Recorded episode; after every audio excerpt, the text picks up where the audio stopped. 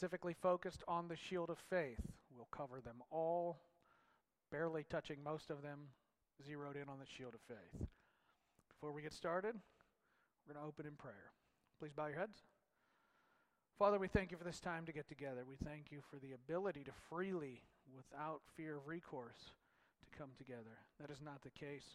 Our brothers and sisters in Nigeria are falling daily, and we ask that you would bless them and protect them. Guide us as we go through your word, and please let all of this work. In Christ's name we pray. Amen. So, we'll start here in Ephesians 6, verses 11 through 18. It is on the screen. It says, "Put on the whole armor of God, that you might be that you may be able to stand against the wiles of the devil. For we do not wrestle against flesh and blood, but against principalities, against powers, against the rulers of the darkness of this age, against spiritual hosts of wickedness in the heavenly places." Remember principalities and powers? Those are ranks or levels of the evil side assigned to areas. Therefore, take up the whole armor of God that you may be able to withstand in the evil day. And having done all to stand, stand therefore, having girded your waist with the truth, having put on the breastplate of righteousness, and having shod your feet with the preparation of the gospel of peace. Above all, taking the shield of faith with which you may, no, could, no, will be able to withstand or quench all the fiery darts of the wicked one. And see, that says all, not some, not most, all. and take the helmet of salvation and the sword of the Spirit, with which or which is the word of God. Praying always with all prayer and supplication in the Spirit, being watchful to this end with all perseverance and supplication for all the saints. So again, we're zeroing in on the shield of faith. Now, all of this they would have understood as the soldiers of their day, the Roman army. But if we talked about stuff of modern day, say helmets and rifles and plate carriers or tack vests and camo, you would picture a modern day soldier. So when he's speaking to them, they're speaking or they're hearing him talk about those people. Now, the point of a shield. If you talk to anybody, probably under the age of 20, they don't think of you picking up a shield. They think of you in their video games with a shield around them of this impermeable force. Shields up, phasers to stun, all that stuff. That's what they're thinking. So, the strength of your shield equals your protection. That makes more sense to them than it does to us because we are holding the shield. We see it as this box. They see it as this all encompassing force field around them. So the younger people probably have a better idea of what God is saying than we do or Paul's people did because they think of just what's in front of them. But actually, he's talking about an all encompassing shield.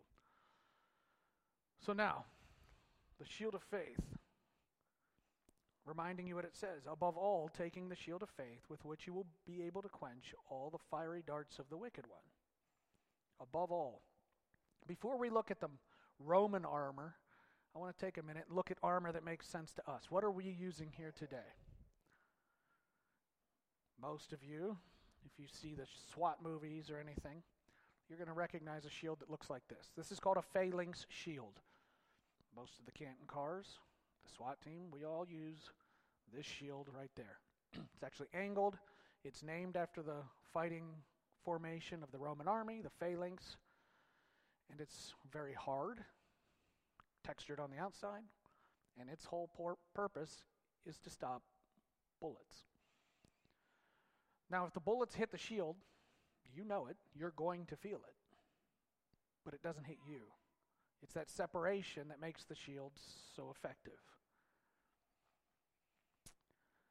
If the shield fails, it reaches the vest. If it hits the vest, there's a thing called back force deformation. What that is a fancy word for is basically getting punched by a bullet. So you have this flexible Kevlar in modern day armor that flexes. So when you get hit, it punches in, but it slows the bullet. So you lose penetrating trauma. But it stops it. You're still going to have bruising, depending on what you get hit with, broken ribs. And it sucks. But you don't have a hole in you. Now, if you take a pen, which is the size of most bullets, and you get stabbed with it, you don't die all that often. But bullets do. Why is that? It's because of the speed.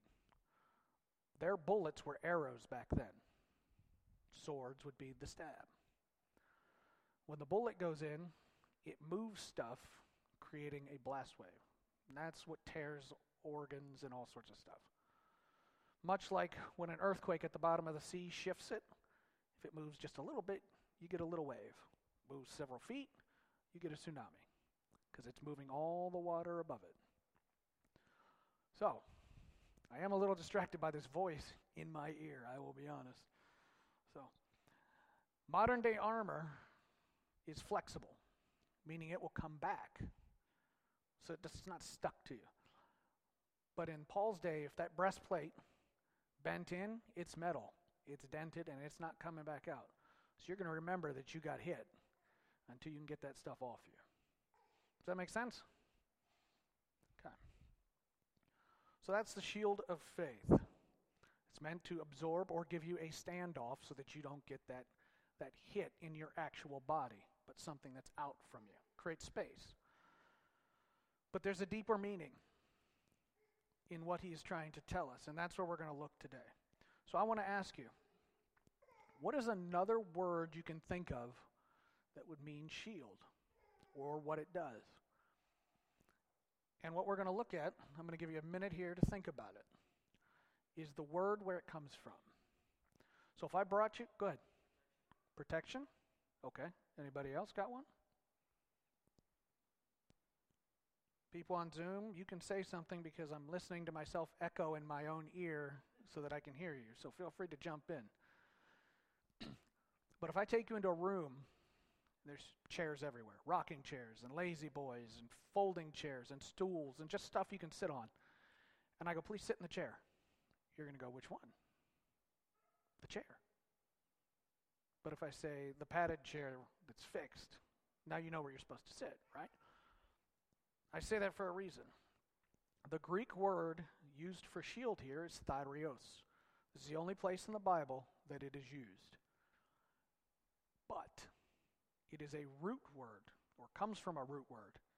And that root word is thyra.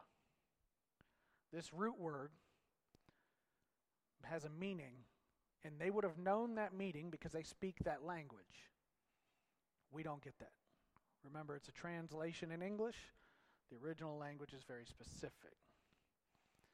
So, unlike rocking chair, regular chair, where thyreos would be please sit in the rocking chair, thyra would be chair. It's what is known as a lemma. Lemma is the root word from which other words come from. Does that make sense? Yes, no, somebody help me here. Am I losing anybody? Okay. So, what do we think? We have protection. Does anybody have any idea what that thyra, another meaning of that word, could be?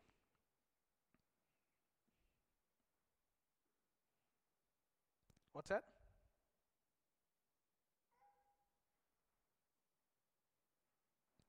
Somebody on Zoom had an idea.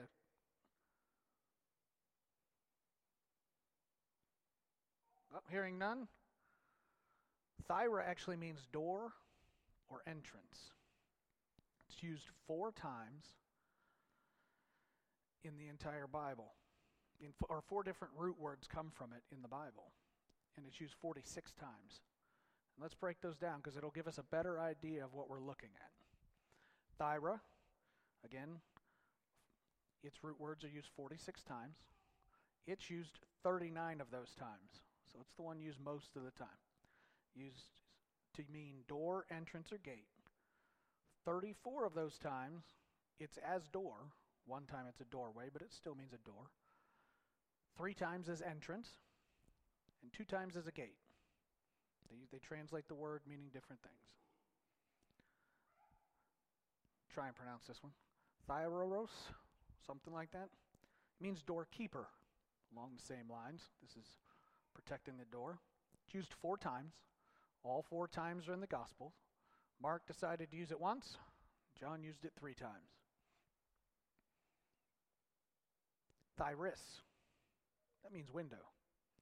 Still a point of entrance, still a point of weakness for an attack, but still an opening and, and such. And then we come to thyreos, which is where we know it's only used once, and that's the shield. So, what is it saying? That our faith is the doorway, the gateway, or the entrance through which all attacks must come.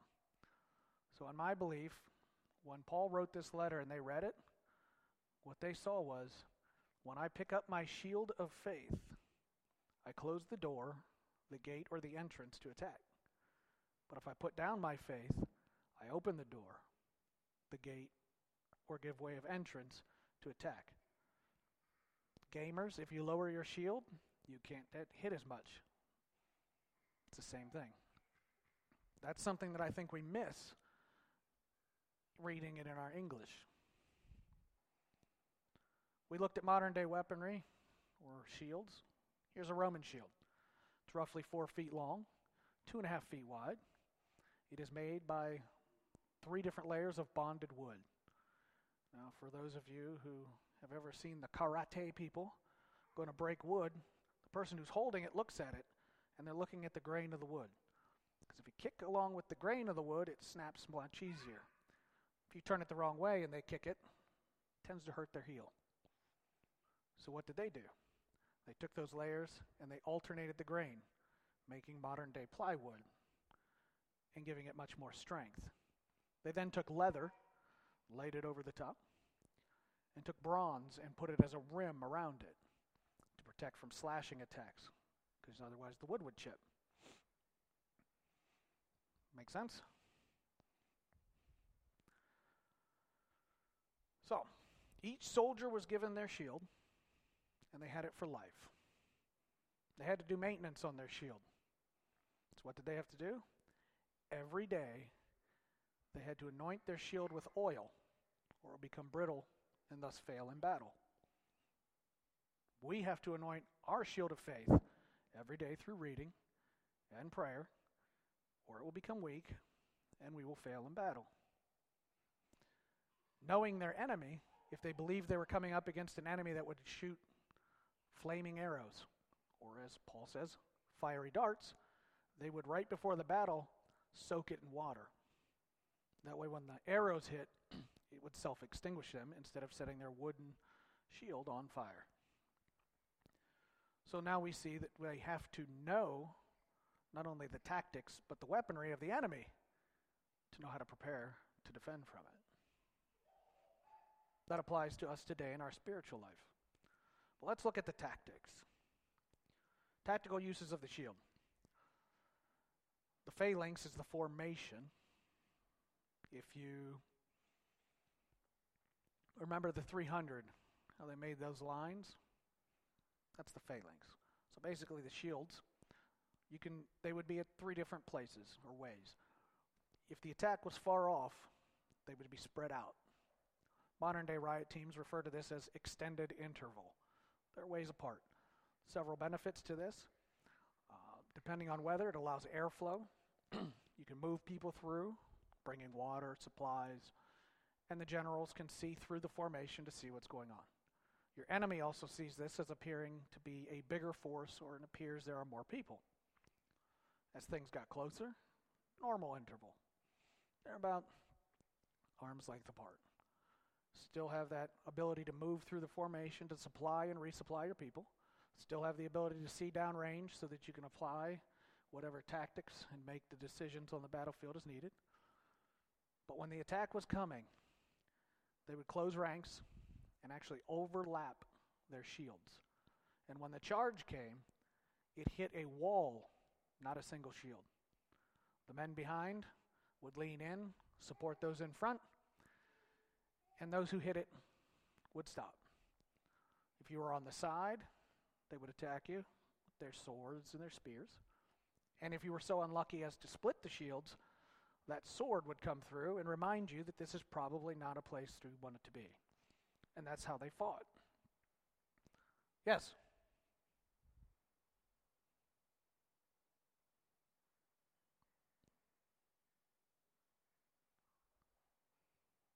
Okay.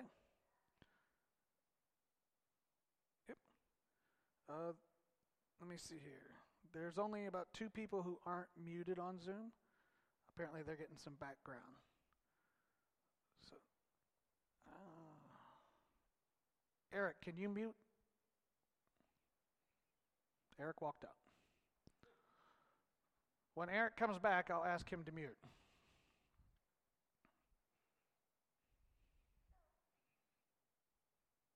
Okay. Well, hopefully we fix that. No problem. The formation you see up here is what was known as the tortoise. We call it shields and support today. They would close. the benefit is that the front line would either kneel or be shorter. Your taller people in back, you'd overlap your shields, much like shingles, and they throw things at you, and those just roll off the front. Those legionnaires, or the Romans, were nearly impervious to rocks, arrows, and spears when in this formation. The Problem is, is you really can't advance or maneuver. You're pretty tight in there. Questions on the formations? How does this apply? This is a picture of the 300. If you've ever seen the movie about the Battle of Thermopylae at the Hot Gates there, it's actually recorded in the Bible in the book of Esther because Xerxes is the king, but his other name is Ahasuerus, which you'll see in the book of Esther. So after the banquet where he deposes Queen Vashti, he goes to this battle, and 300 Spartans hold off his absolute massive force of people by plugging one hole. And they end up saving their country. They all die, but they save their country by delaying it.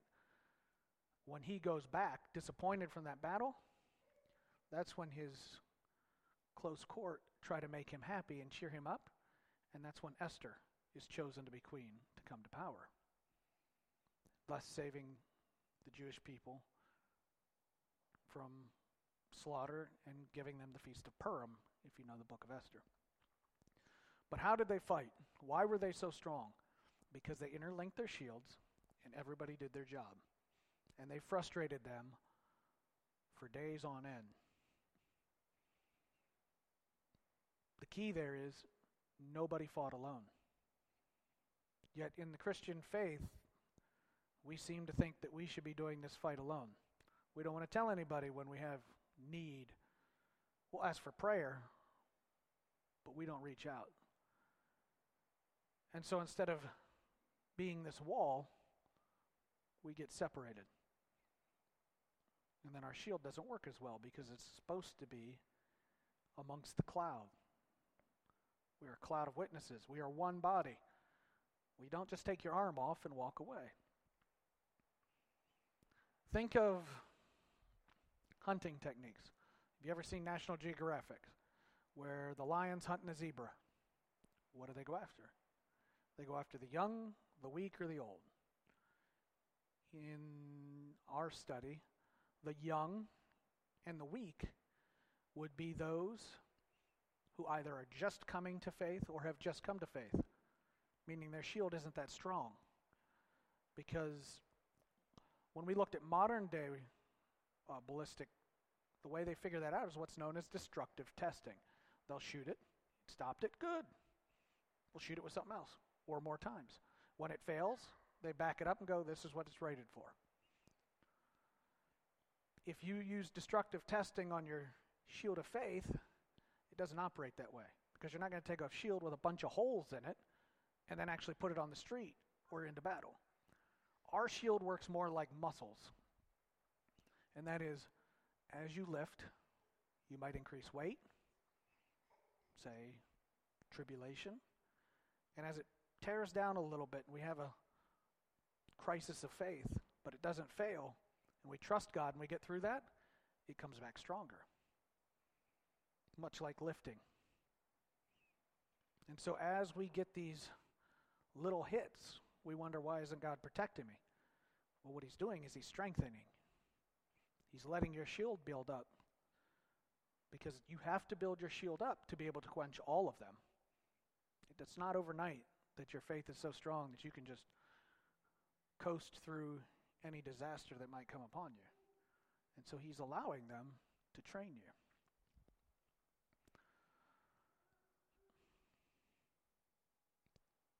Oh, I talked about the lions and the zebra. I never said anything about it.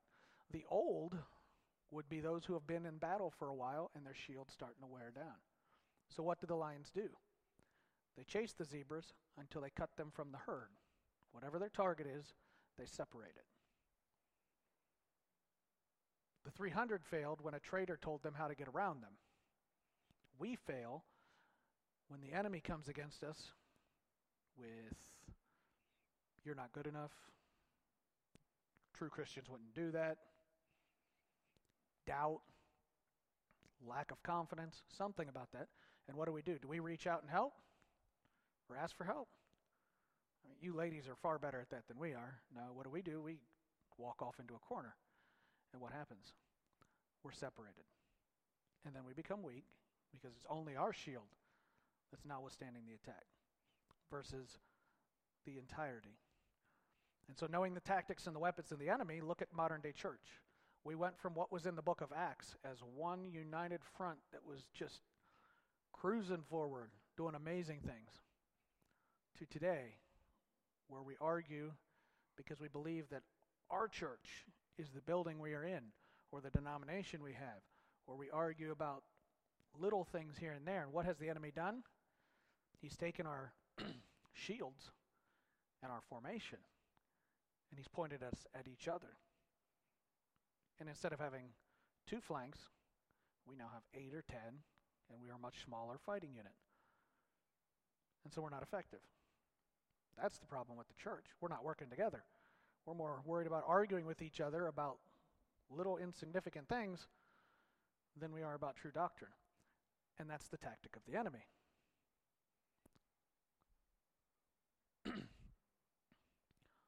so the shield of faith, above all, taking the shield of faith on which or with which you will quench all the fiery darts of the enemy. But again, this is where knowing that our Bible is written in English we have to take a step back. Before somebody yells at me and, and stomps or sends me bad comments, the Bible is perfect. I know the verse. Inherit, it's used for teaching, reproof, and all of that. Yes, it is. It is perfect in its original language. But it was never written in English in the original language. It was written in Hebrew, parts in Aramaic, parts in Koine Greek. So it is our job, although the translations are very good, they're not perfect, they are translations. And so we have to mine it a little bit to see if maybe it could be tweaked a little bit here and there. And God will put that into our minds and our spirits so we can find that. And one of those I want you to look at is this word above. That word above is epi. It's used 875 times in the New Testament. Only 35 times is it translated above. And if you want to know what that looks like, right there's a graph of every one of the 835 times it's used. And if you see above in the gold, I had to add the word. It's used so few times that it's not even listed in that graph. However, 784 times it's used as on, which is that blue or purple, depending on which screen you're looking at. So let's look at it with on. On all, taking the shield of faith, with which you will be able to quench all the fiery darts of the wicked one.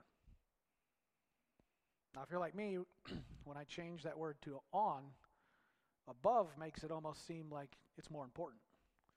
But on makes it seem as if it's built upon. It has some prerequisites. So let's take a look at this. Paul lists them in a specific order. And there just might be a reason to his order. We just read it as if maybe ah, he thought of this one here and he thought of that one there. But I dare say there's a reason for the order. So if we look at them, truth, known as the belt, you have to know you're a sinner and you need a Savior before you accept Jesus. Because if you don't need him, why would you accept him? Once you come to the truth, you have the belt. But we don't have truth. We have to find his truth. So we take his belt and we put it on. Back then, they wore the really long, I don't know how to say it, other than man skirts. And so when they had to go to battle or move quickly, they would gird themselves, which means they would pull it up, tie the belt, and that gave them the ability to move their legs without the restrictiveness of the man skirt. Then you come to the breastplate of righteousness. You have to know that you're, uh, you're a sinner. Then you have to know the standard to get to heaven, and that's perfection. Nothing less will get you in. That's why we're all screwed. But Jesus is perfect. And we take his breastplate of righteousness and we put it on over our heart and our lungs and our organs to protect us. So we've taken two of his things now. And then we come to the gospel. This is known as the shoes. It shows how to obtain that righteousness through the sacrifice of Jesus as our Savior. The gospel is basically that Jesus is 100% God who came as 100% man, born of a virgin, lived a sinless life, sacrificed himself on Good Friday, stormed both chambers of Sheol, Hades, and Abraham's bosom on Silent Saturday that we never talk about. And then he comes out the other end on Resurrection Sunday. Then he ascends to the Father where he makes intercession for us. That's the gospel. That's what we stand on. That's what gives us our traction to move forward and backwards, hence the shoes. These are the foundation that you need before you can have faith. If you don't need him, why would you have faith in him? If you don't need his righteousness, why would you seek him? And if you don't need the gospel, you're not going to go to him. Now, even people who don't go to church can quote you John 3:16. But most people who go to church can't quote you John 3:17. And I think there's a word in there that gives us a little bit of pause and that's why. Let's take a look at it. For God so loved the world that he gave his only begotten son that whosoever believes in him shall not perish but have everlasting life. We're good with that.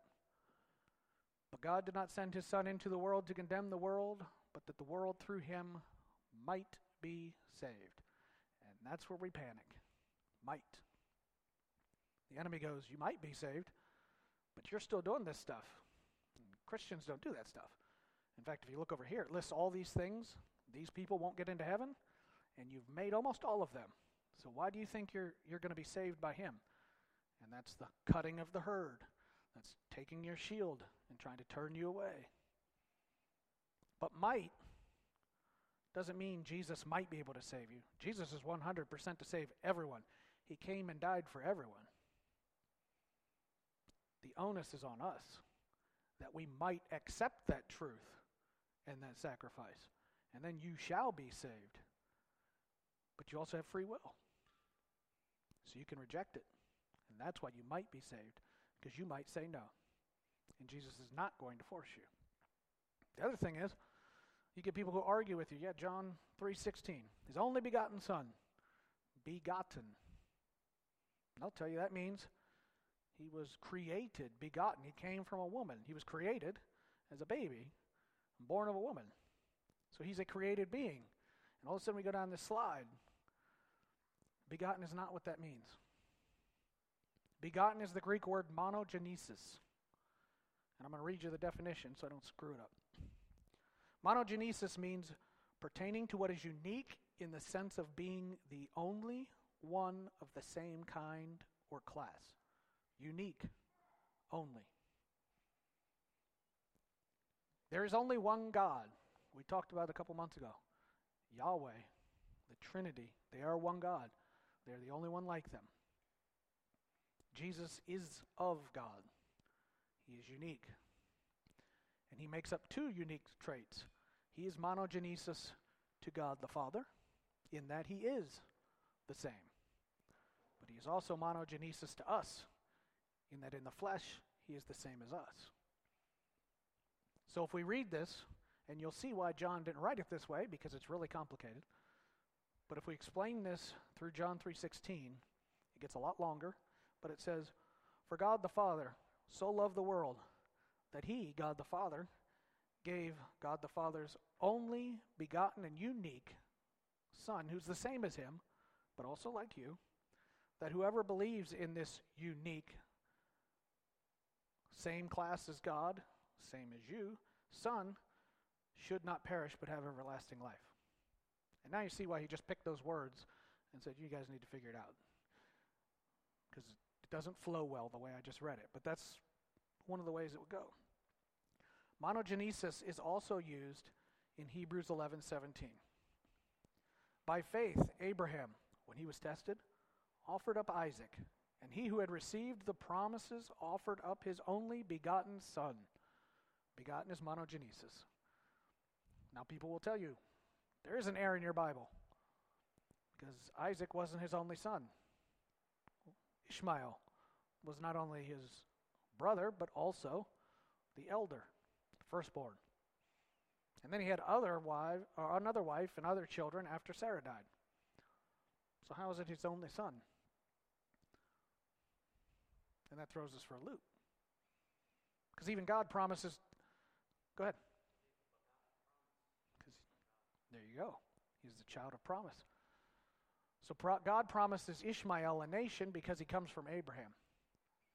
But Isaac is the only child of promise that God promised through which his covenant would go. Isaac is born after the covenant. He is circumcised at eight days old, which science tells us is the greatest level of vitamin K that the male body will ever have. And vitamin K helps in clotting. Yet that's the day they tell us to circumcise them. I don't think it's a coincidence.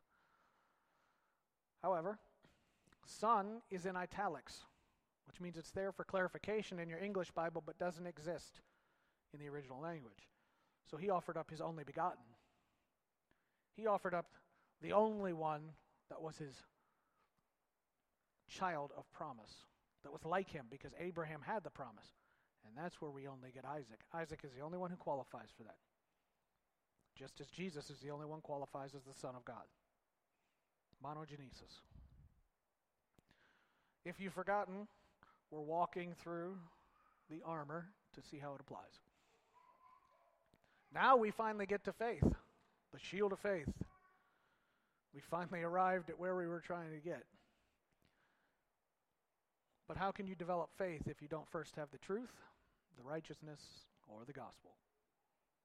Because isn't that what our faith is based on? It is a gift from God. And we're also looking at epi as being on. And in James 2:19, it says you believe that there is God or one God. You do well. Even the demons believe and tremble. I think if he wrote this today, it would be you believe, in, you believe that there is one God? You do well. But heck, even the demons believe and tremble, which means if you believe in God, you're not saved. If we had an interfaith service right now and we brought in Hindus and Muslims and Buddhists and any number of other faiths, and you go, Who believes in God? All the hands go up. Are they all going to heaven? Jesus is the only way, the truth, and life. No one goes to the Father except through him. So when you ask that, everybody's hands go down except the Christians. And now you see the difference between in and on. Look at Acts. Acts 16:31. So they said, "Believe on the Lord Jesus Christ and you will be saved, you and your household." Now, some people have told me that verse and I'm saved. My mom does really good. She's a Christian. She does good. Dad's really good. He's a Christian. That's not what it means. It means that when you believe, you will act and teach in such a way that your household will then believe. Nobody's faith will cover you, and your faith can't cover anyone else. It is an individual choice No exceptions. But it also says on. It's in yellow. And that word is epi. So it's translated as on. Now here's an interesting thing, a little bit of a jump. But it says, You are of your father the devil, and the desires of your father you want to do. now, this seems like a jump, but remember, we have to know the tactics. And who are we fighting against? Principalities and powers, not against flesh. But other flesh are used by the enemies to attack us. The way I look at this, kind of like North Korea.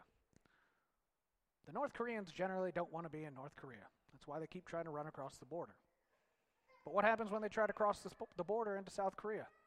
The North Koreans shoot at them so that they cannot defect. Why? Because the lie that the dear leader is the greatest person the world has ever known and that this nation is taking care of them far better than these Western or anywhere else countries becomes a crumbling lie as soon as they know the truth. And that'll come brightly in focus as soon as they cross into South Korea. I don't see people, other than missionaries every now and then, trying to break into North Korea. Everyone's always trying to flow south. Remember, we are in a war. There's two sides to every war. and what this says is your default is on the side of the evil. It can only be on one, one side, and there's only two sides good and bad. We never look at salvation as defection. That's why the enemy gets so mad. When you choose Jesus, you defect against the enemy. Now, unlike the North Korea example, once we defect, the Christian role is to infect anyone else who is still held captive. That's our job, that's our role. Occupy until I return. Occupy is not a defensive term. So we have to defect for salvation. So once we get to salvation, which is the indwelling of the Holy Spirit, also the helmet, because it guards your mind, we join the army of Christ. And then we get the word. It's also known as the sword. It's the only offensive weapon listed. We fight with the word of God. The word of God, if you talk to people who aren't Christians, they go, I've read this thing and it's just confusing, it makes no sense. Well, if I handed you a book in Chinese and you don't read Chinese, it doesn't make any sense to you either. Remember the breastplate covers the lungs. We have the Holy Spirit. What happened when Adam and Eve were created, or when Adam was created? God breathed life into Adam. The lemma for the three words of breath, spirit, and wind is ruach. They all come from the same word. So the breath of life, the wind of God, the Spirit of God are all of the same thing, same word. So as soon as you experience salvation, you get the indwelling of the Holy Spirit. Who gave all of the writers the inspiration to write the Word? The Holy Spirit, which is God. But until you accept Him and have salvation, who does not indwell you? the Holy Spirit. So accepting the Holy Spirit is like getting the decryption key to the Bible. That's when it starts to cut between not just the bone and the marrow, but the spirit and the soul. That's when it comes to life. Just like Adam was a heap of dirt laying in the clay until God breathed his life into him. It's basically what we are spiritually. And the Bible is unless you're looking into it. He'll grant you a little bit of access there, enough to, for you to make that choice. But once you accept Him and you get the key, it's not just a book, it is alive. And it will teach you and instruct you throughout the rest of your life. 1 Corinthians 2 10 through 12. But God has revealed them to us through His Spirit. For the Spirit searches all things, yes, the deep things of God. For what man knows the things of a man except the spirit of the man which is in him? Even so, no one knows the things of God except the Spirit of God. Now we have received not the Spirit of the world, but the Spirit who is from God, that we might know the things that have been freely given to us by God. Now you have the capacity for offensive attack. We come to our last thing listed by Paul prayer. Modern day people have called it the spear. Paul doesn't say that. They say it hits hard and it can fly far. That's why they call it the spear. The, the true power of prayer comes from knowing the word praying the word back. Let's look at Dan or David. King David, if you've ever been like me and you read the Psalms and you see David and he's going, God, do this. God, free me from this. God, you have to do this. And your initial take on that is this guy's a little forward. Like he's trying to order God to do things. Who does he think he is? If you read a description of him, he's about five foot nothing, red head, and ruddy. And he's telling God what to do. Then you take a step back and you go, well, how does God see him? He's the apple of my eye. In the millennial reign, he'll basically be vice president. Well, maybe I'm looking at this wrong. David gets himself into a whole lot of pickles. In fact, he's probably in the pickle jar. What he is doing is he is actually going, I knew your word and I trusted you. And so instead of like us, where we get to this problem and we're like, we're supposed to go this way. But because I'm looking at my circumstance and not my Savior, it's really easy. If I just go around it, nothing bad's going to happen. But what happens? If you're walking with God and you decide to take a turn, you create separation. And then we go, why, why am I getting attacked? Well, because you have free will, and He's not going to trump it. And He's still going, hey, I'm over here. And once we start that slide, seems easier. And then we end up running down this path trying to get back yelling at God, Why aren't you protecting me? And once you go so far, you start going, Well, he might not even be real. And the whole time he's going, You're running from me and you're blaming me for the separation? If he is your entire strength in battle and you run from him, and then you get hit harder and harder,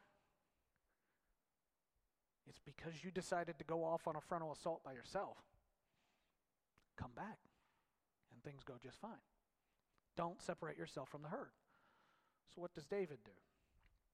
David is chosen by Samuel, but when he's chosen, even his own father doesn't send him up for selection. He doesn't think much of him. He's anointed as king for 25 years before he takes the throne. He's a young man who believes God and decides to face a giant, not because he wanted to go into battle, but because he was upset that this giant had blasphemed the name of God. That's why he fought him. For 25 years, he's anointed as king. And Saul knows it. That's why he's going after it. And for no fault of his own, he is running for his life and hiding in caves. What is happening? Why would God anoint somebody king and then let them flee for their life for 25 years? Remember the shield? How it's a muscle? David's getting stronger in his faith. He's learning to trust God. In fact, twice, Saul is just putting his hands. Remember, Saul goes to take a crap in a cave, and David cuts off part of it and says, I could have killed you. Another time, Saul's sleeping. David goes up and grabs his spear and his water bottle. Both times he tells him, I could have killed you. And Both times Saul goes, I'm so sorry. You're, you're far better than I. No wonder he's given you the kingdom. Then he continues to try to kill him. But what happened every time Saul was in his hands? His buddies who were with him said, God has delivered him into your hand. Kill him now.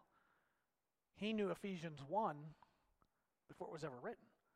For all authority is appointed by God, and no authority is appointed that is not appointed by God. And he said, He has anointed me king. And when he thinks I'm ready, he will give me the kingdom. I don't take the kingdom. Think of how strong David's shield got at the end. But if in the cave he had taken the kingdom, would he have been ready?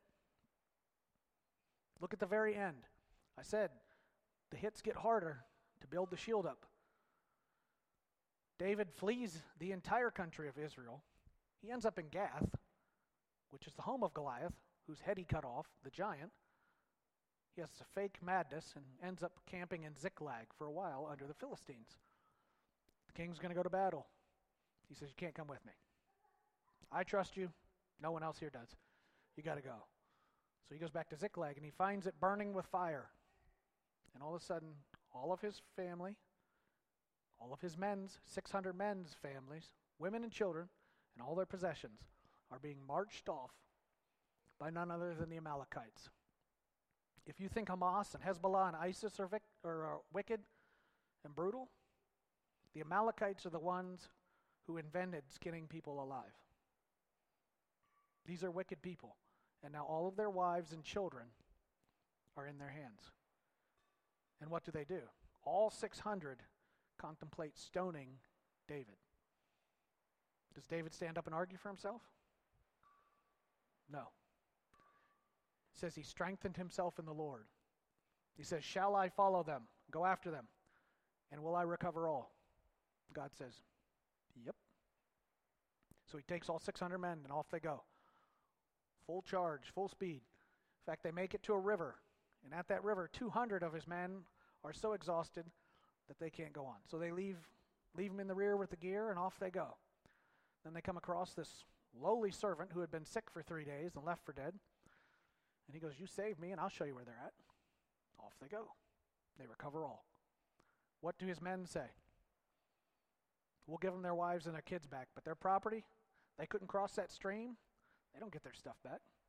And David goes, No. Anyone who is part of the army, whether they fight or they stay in the rear with the gear, are paid the same. Back then, only the people who fought got the spoils of war, except the king. Modern day armies, the structure of support being paid comes from David. And he set that in place. It is that very day that Saul and his family fall on the, on the uh, field of battle, and the kingdom is given to him. David's shield of faith is not strong enough to protect himself, it protects the entire nation. But think of how that felt for 25 years and all the things he went through. It took being able to exercise that shield of faith through bad things happening to be that strong. And so when tribulation and trials, sickness, illness, destituteness, whatever it is is facing you, don't blame God.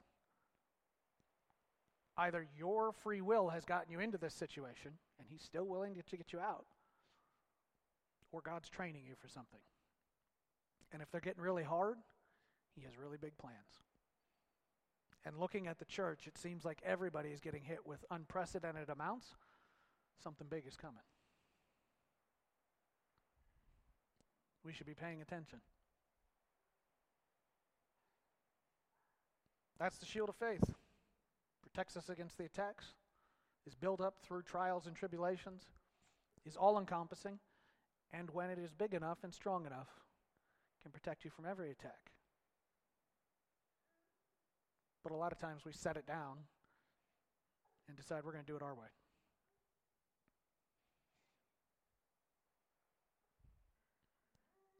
And now we have come to questions, comments, concerns, suggestions, any and all of the above.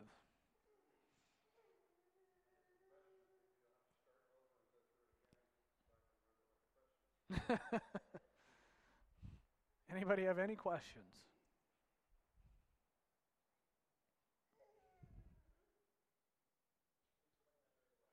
Thank you. Yes, ma'am. I can't hear you. Yes.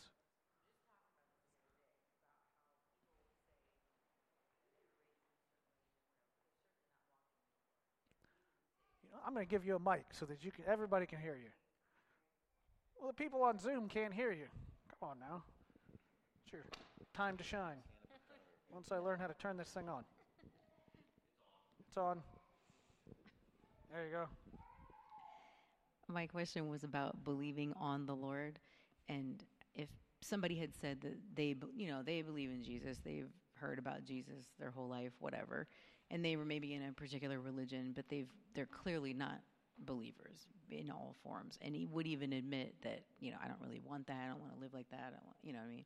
But they would say, well, I believe Jesus is the Son of God, sure.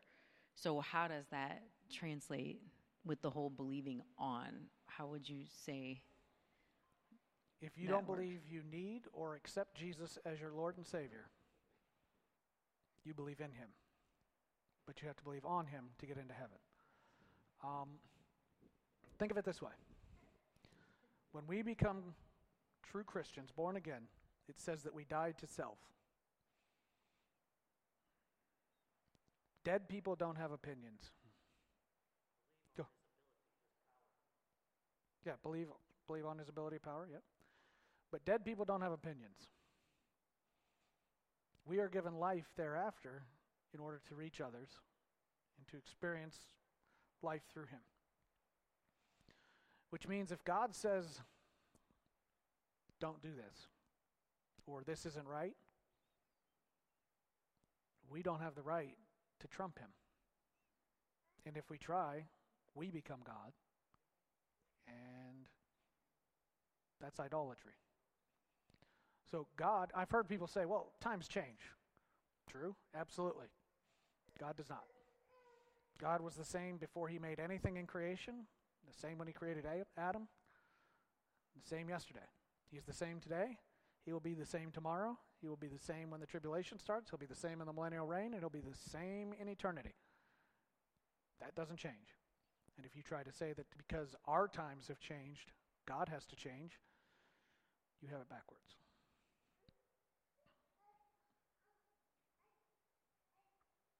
Any other questions?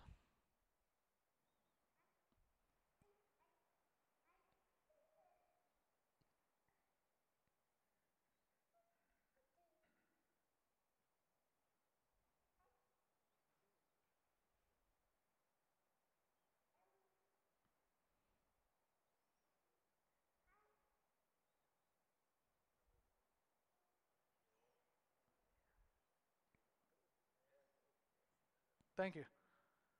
So you couldn't hear her. Maybe we'll figure that out one time. But uh, Linda says she liked the me going rogue style versus me reading my notes. So, any other thoughts? Anybody else? Those of you who have been to other ones, do you like this style better? Do you like when I read from my notes? About the same? Okay. All right. Yeah. Okay. Well, I try to stay in line with the slides here and there. I will admit, this was much harder with this thing in my ear, listening to myself echo while I'm talking. So, uh, I'll get used to that. Like voices in my head. But it's mine, so we're okay. All right.